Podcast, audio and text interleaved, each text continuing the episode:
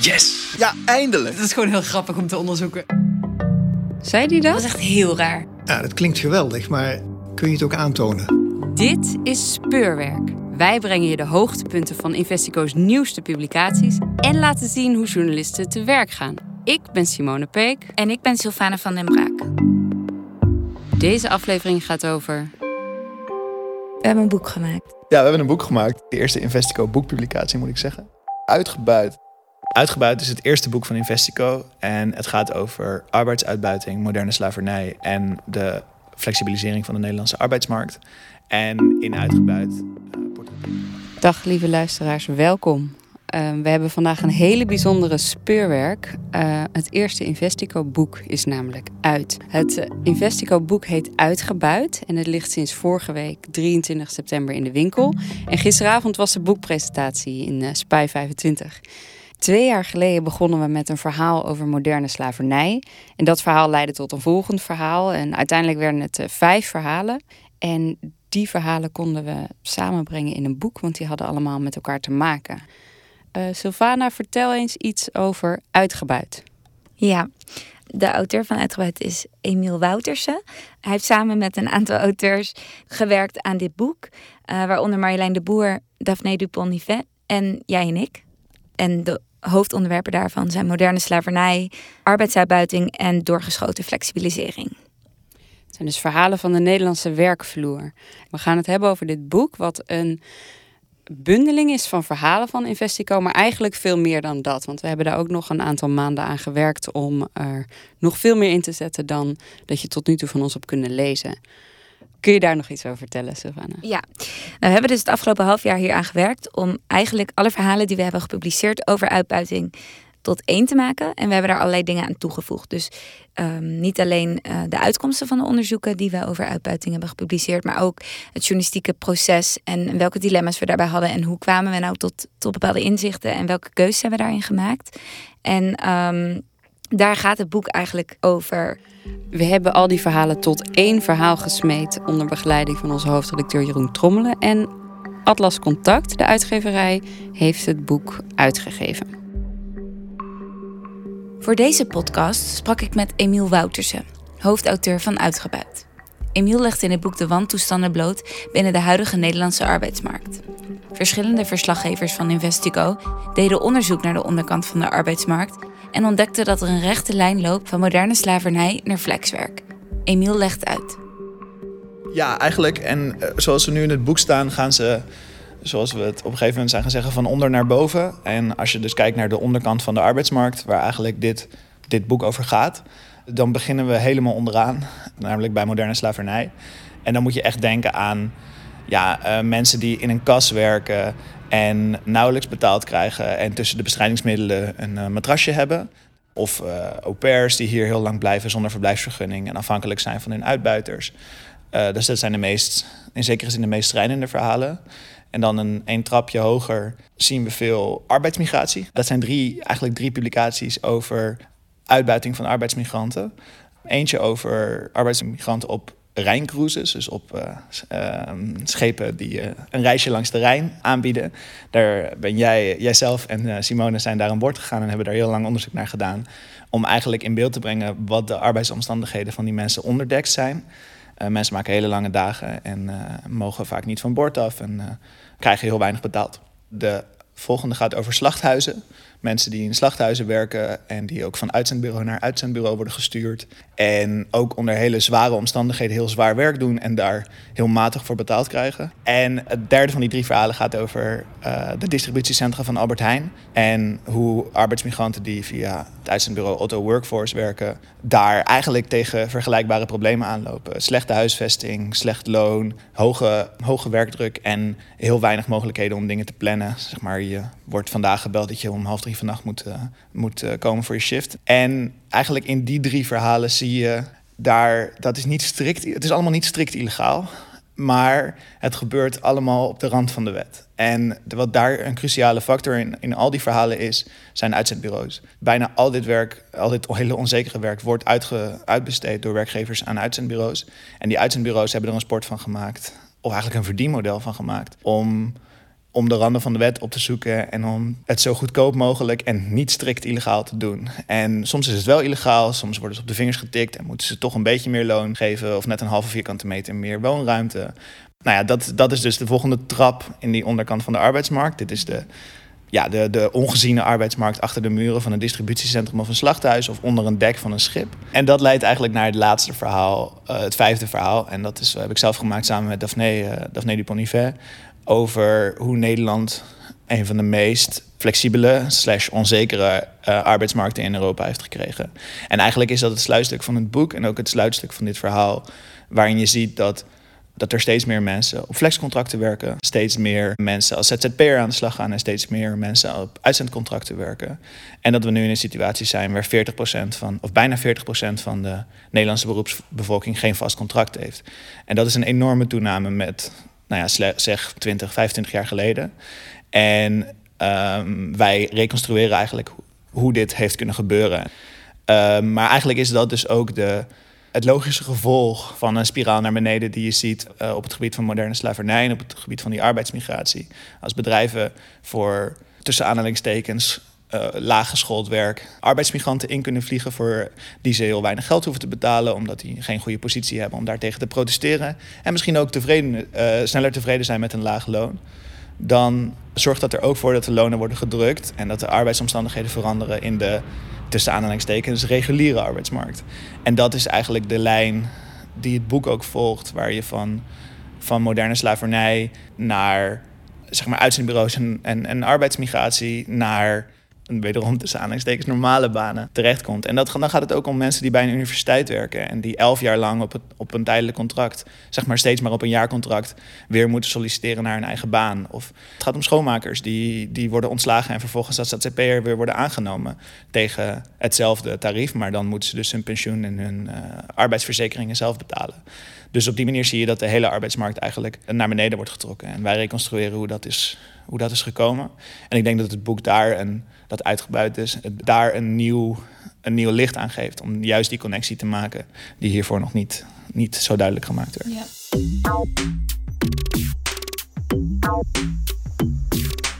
Verschillende vormen van arbeidsuitbuiting heersen dus overal. De race to the bottom, die Emiel beschrijft, drukt prijzen omlaag en werkt door tot in verschillende lagen van de Nederlandse arbeidsmarkt. Uitgebuit is gebaseerd op meerdere onderzoeken van Investico. Emiel schreef al deze verhalen aan elkaar. Mijn rol uh, is, is uiteindelijk de rol van eindauteur of hoofdauteur. En eigenlijk eindverantwoordelijke voor het boek. En zeg maar, bij het schrijven van het boek zijn, ben ik zelf samen met vier andere redacteuren van Investico nauw betrokken. Nou, de eerste daarvan uh, zit nu tegenover me.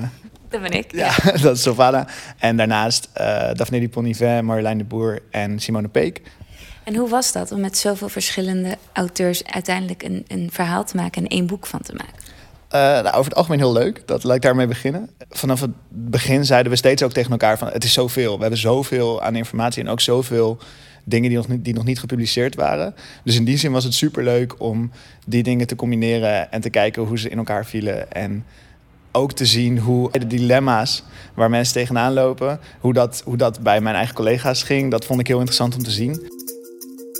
Een van de redacteuren die meewerkte aan het boek is Daphne Dupont-Nivet.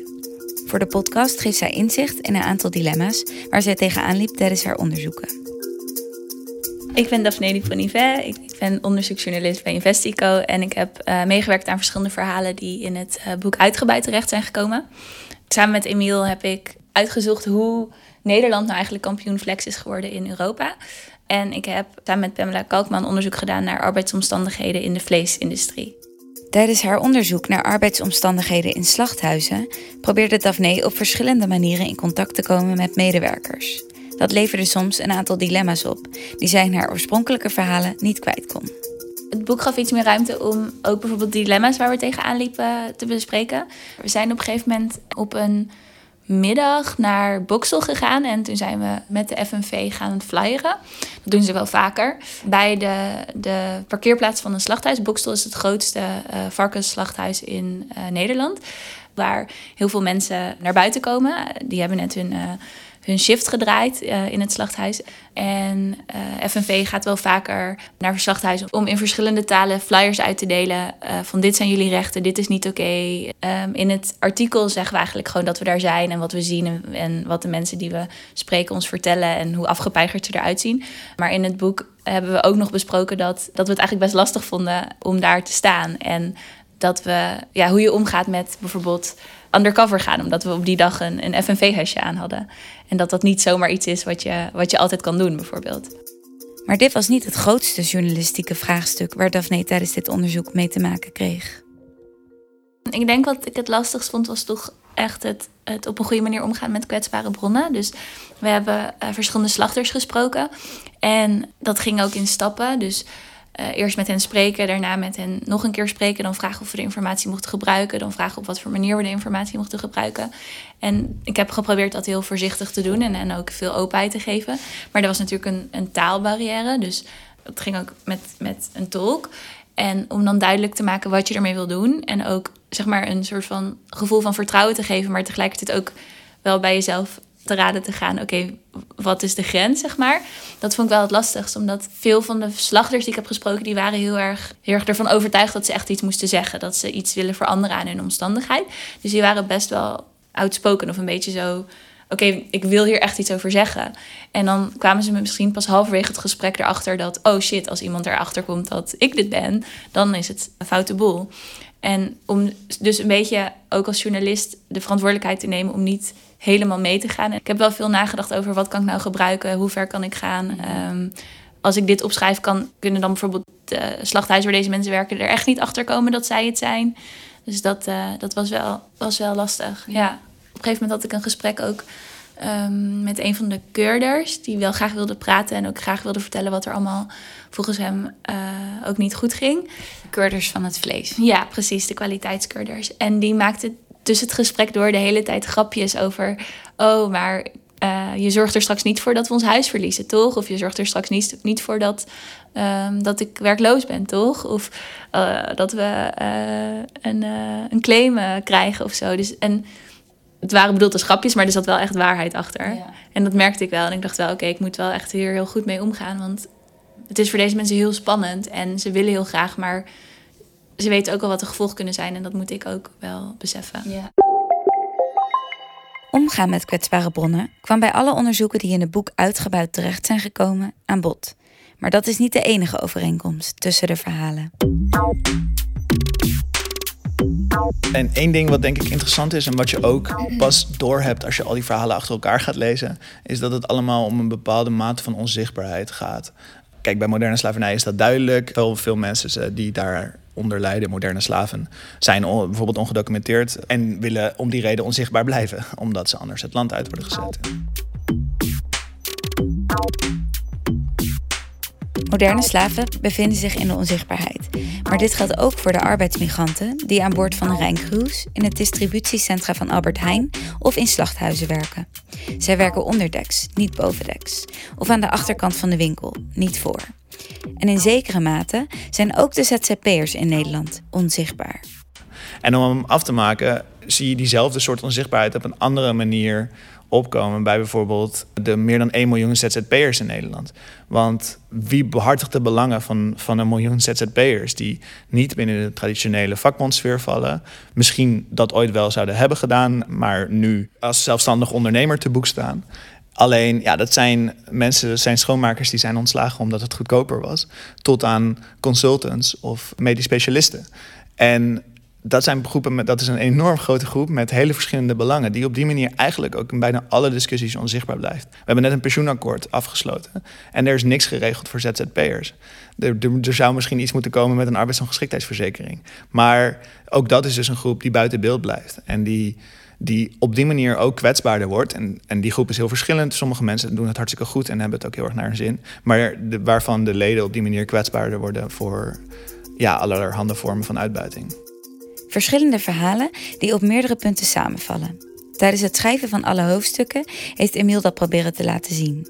Een van de hoofdstukken is zijn favoriet. Wat wel een van mijn favoriete hoofdstukken in het boek is, is het verhaal over wat we de Haagse mensenmarkt zijn gaan noemen. waar jij en uh, Marjolein de Boer heel vroeg om een uur of vijf ochtends naar een aantal kruispunten in de Haagse Schilderswijk zijn gegaan. Ik ben Marjolein de Boer. ik heb ook aan het boek meegewerkt en onderzoek gedaan naar moderne slavernij.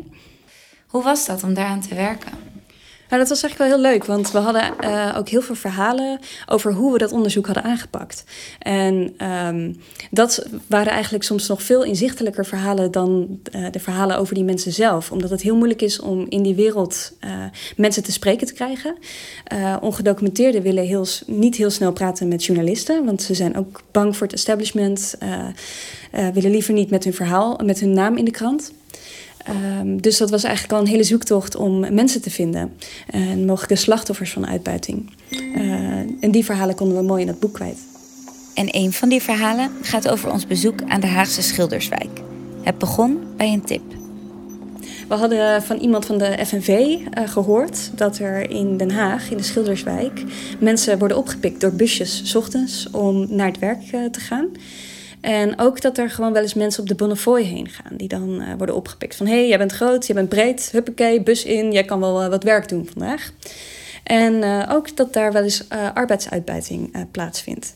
En vroeger was dat een plek waar heel veel koppelbazen regeerden, zeg maar. Dus nou ja, wij hadden eigenlijk in ons hoofd, want dat zijn groepjes mensen die daar staan s ochtends. En die staan daar dan om een uurtje of vijf. we moeten vroeg genoeg daarheen gaan, zodat we ze niet missen. Dus we hadden een kamer geboekt in uh, een, hostel uh, vlakbij Holland Spoor. En we zijn ochtends met onze OV-fiets en onze visitekaartjes... ja, zijn we de Schilderswijk ingefietst om uh, vijf uur ochtends. nou ja, bij Holland Spoor zagen we op een gegeven moment één iemand... en toen kwam er een busje aanrijden. En hij stapte in het busje en het busje reed weg. Toen dachten we, was dat het? Hebben we het nu gemist? Bij het volgende kruispunt was het eigenlijk veel drukker. Daar stond een groepje mensen te wachten. Uh, en er kwamen heel veel busjes af en aan die hen de hele tijd oppikten. En toen reden we verder naar het tankstation en daar was het helemaal druk. Uh, ik denk dat we echt in totaal vertelden, we hebben wel honderd busjes uh, af en aan zien rijden daar. En het grappige was, daar waren ook een aantal bakkerijtjes open. Vooral bakkerijtjes waar ze dan Burex verkochten, van die Oost-Europese, Turkse pastijtjes. Op een gegeven moment spraken we iemand aan. En uh, hij stond erop dat hij koffie voor ons wilde kopen. En hij had echt alleen maar een paar muntjes in zijn handen. En uh, nou ja, die wilde wel van alles vertellen over het werk. En hij stond inderdaad echt te wachten en hoopte dat iemand hem vandaag zou oppikken. Maar hij wist het niet zeker of dat zou gebeuren of niet. En zo uh, moest hij elke dag maar wachten of hij eigenlijk werk zou hebben of niet. Sommige mensen zeiden wel dat ze veel te weinig betaald werden in sommige baantjes. Maar echte bewijzen daarvoor hadden we niet. Ik denk dat het vooral een, hele mooie illustratie was van uh, nou ja, waar, waar is de wereld van, van werk, van uitzendbureaus, waar raakt dat aan zeg maar, de onder, onderkant van de arbeidsmarkt, uh, waar dingen gebeuren die je niet altijd kan zien. En het laat ook wel zien dat, dat we eigenlijk gewoon niet zo goed weten wat daar allemaal gebeurt. En ook wel is het, een, ja, het is een soort letterlijke arbeidsmarkt waar mensen heen gaan uh, om werk te zoeken. En dit zijn ook wel veel mensen die komen naar Nederland. Het zijn nu de Polen, uh, Roemenen, Bulgaren. Die blij zijn met elk baantje dat ze kunnen krijgen. En daardoor ook niet zo heel snel hun rechten op gaan opeisen. Ja, toen we daar weggingen, toen uh, was het al licht. En wij gingen weer terug naar ons hostel om een beetje op te drogen. En toen stond die Bulgaar, die stond daar nog. en die had nog steeds geen werk. Deze Haagse arbeidsmarkt staat voor iets groters eigenlijk wat we, wat we zien is dat er, en dat zie je heel erg terug bij die uitzendbureaus die zo'n cruciale rol spelen, is dat er een soort cultuurverandering is geweest. En dat is ook uiteindelijk wat wij, wat wij concludeerden toen we die reconstructie maakten van hoe is Nederland kampioen flex in Europa geworden. Eigenlijk is dat deels door de wet geweest, doordat de wet uh, ruimer werd om uh, flex, flexwerkers makkelijker in dienst te nemen of langer in dienst te nemen op een tijdelijk contract. Maar ook doordat er een cultuur is ontstaan onder werkgevers waarin het heel normaal is om te concurreren op arbeidsomstandigheden. En uitzendbureaus zijn er van het meest extreme.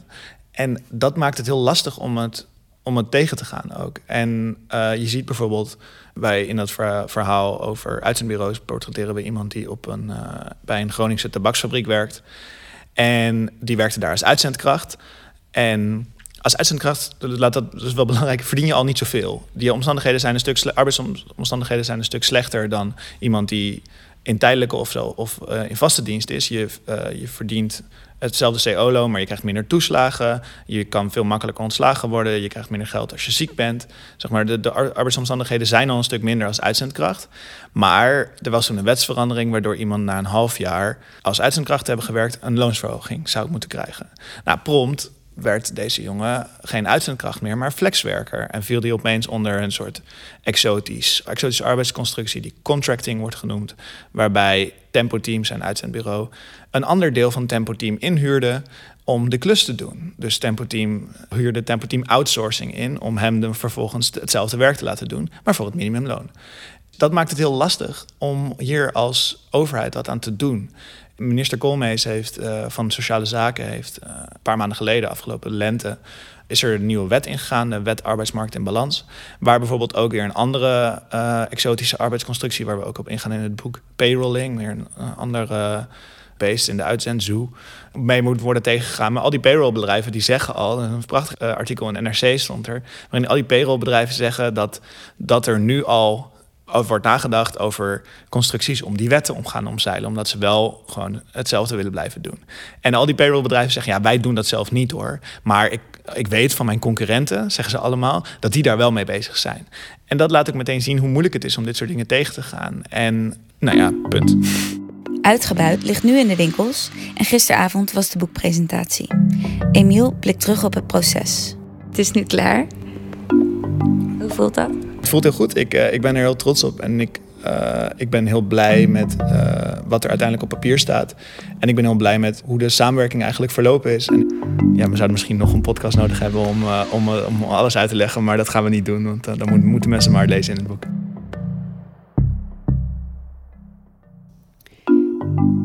Sylvana, wij hebben op de redactie natuurlijk heel veel overlegd over waarom we hier nou een boek van moesten maken en van deze onderzoeken nou een boek moesten maken. En kun je dat voor onze luisteraar uitleggen?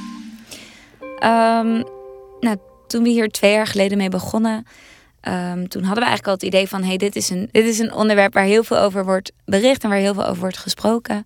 We zagen heel veel incidenten in de media over moderne slavernij, maar ook over uitbuiting en over uh, flexibilisering.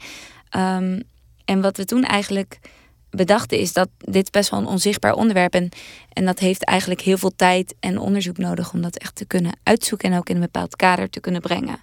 Um, de gewone journalistiek heeft daar eigenlijk niet genoeg tijd voor. En deze onderwerpen hadden echt onderzoeksjournalistiek nodig.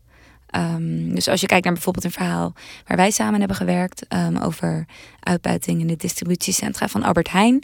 Um, het heeft best wel veel tijd gekost om arbeidsmigranten te vinden en met hen te praten. En ook daadwerkelijk hun loonstrookjes en contracten in te kunnen zien. Zodat we het uiteindelijk in een, in wat groter kader konden plaatsen om te laten zien: hé, hey, wat betekent dit nou eigenlijk echt voor werknemers van de distributiecentra? En het idee dat we daarmee eigenlijk de tijdgeest vastleggen. En wat er daarna eigenlijk gebeurde, is dat we zagen van hey, die onderzoeken die we hebben gepubliceerd over de Nederlandse werkvloer, die hebben eigenlijk best wel veel met elkaar te maken. Het gaat over moderne slavernij en het gaat over uh, flexwerkers. Maar wat is daar nou eigenlijk um, ja, de rode lijn en wat, wat is nou hetgene dat, dat, dat die verhalen met elkaar verbindt? En toen beseften we eigenlijk dat er best wel een noodzaak was om, om die verhalen te bundelen. Um, omdat het en heel actueel is en omdat het ook gewoon heel belangrijk is om hierover te informeren. Het onderwerp had dus onderzoek nodig om boven de persoonlijke verhalen uit te stijgen naar een structureel verhaal van wat is nou precies aan de hand. Uitgebuit ligt nu in de winkel. We hopen dat je nieuwsgierig bent geworden en dat je het wil gaan lezen. Onze hoofdredacteur Jeroen Trommelen en auteur van Uitgebuit Emiel Woutersen schreven ook een essay over dit onderwerp in De Groene Amsterdammer van vorige week. Lees het online terug. Ja, ga dat online lezen. Bedankt voor het luisteren. Volgende maand zijn we weer met een nieuwe podcast. Dan over een totaal nieuw onderzoek waar je nog nooit iets over had gehoord. Nee, maar echt. Het wordt een heel, eh, heel spannend onderzoek. En met een hele spannende onthulling. Um, voor nu bedankt, Sylvana. Bedankt voor het luisteren.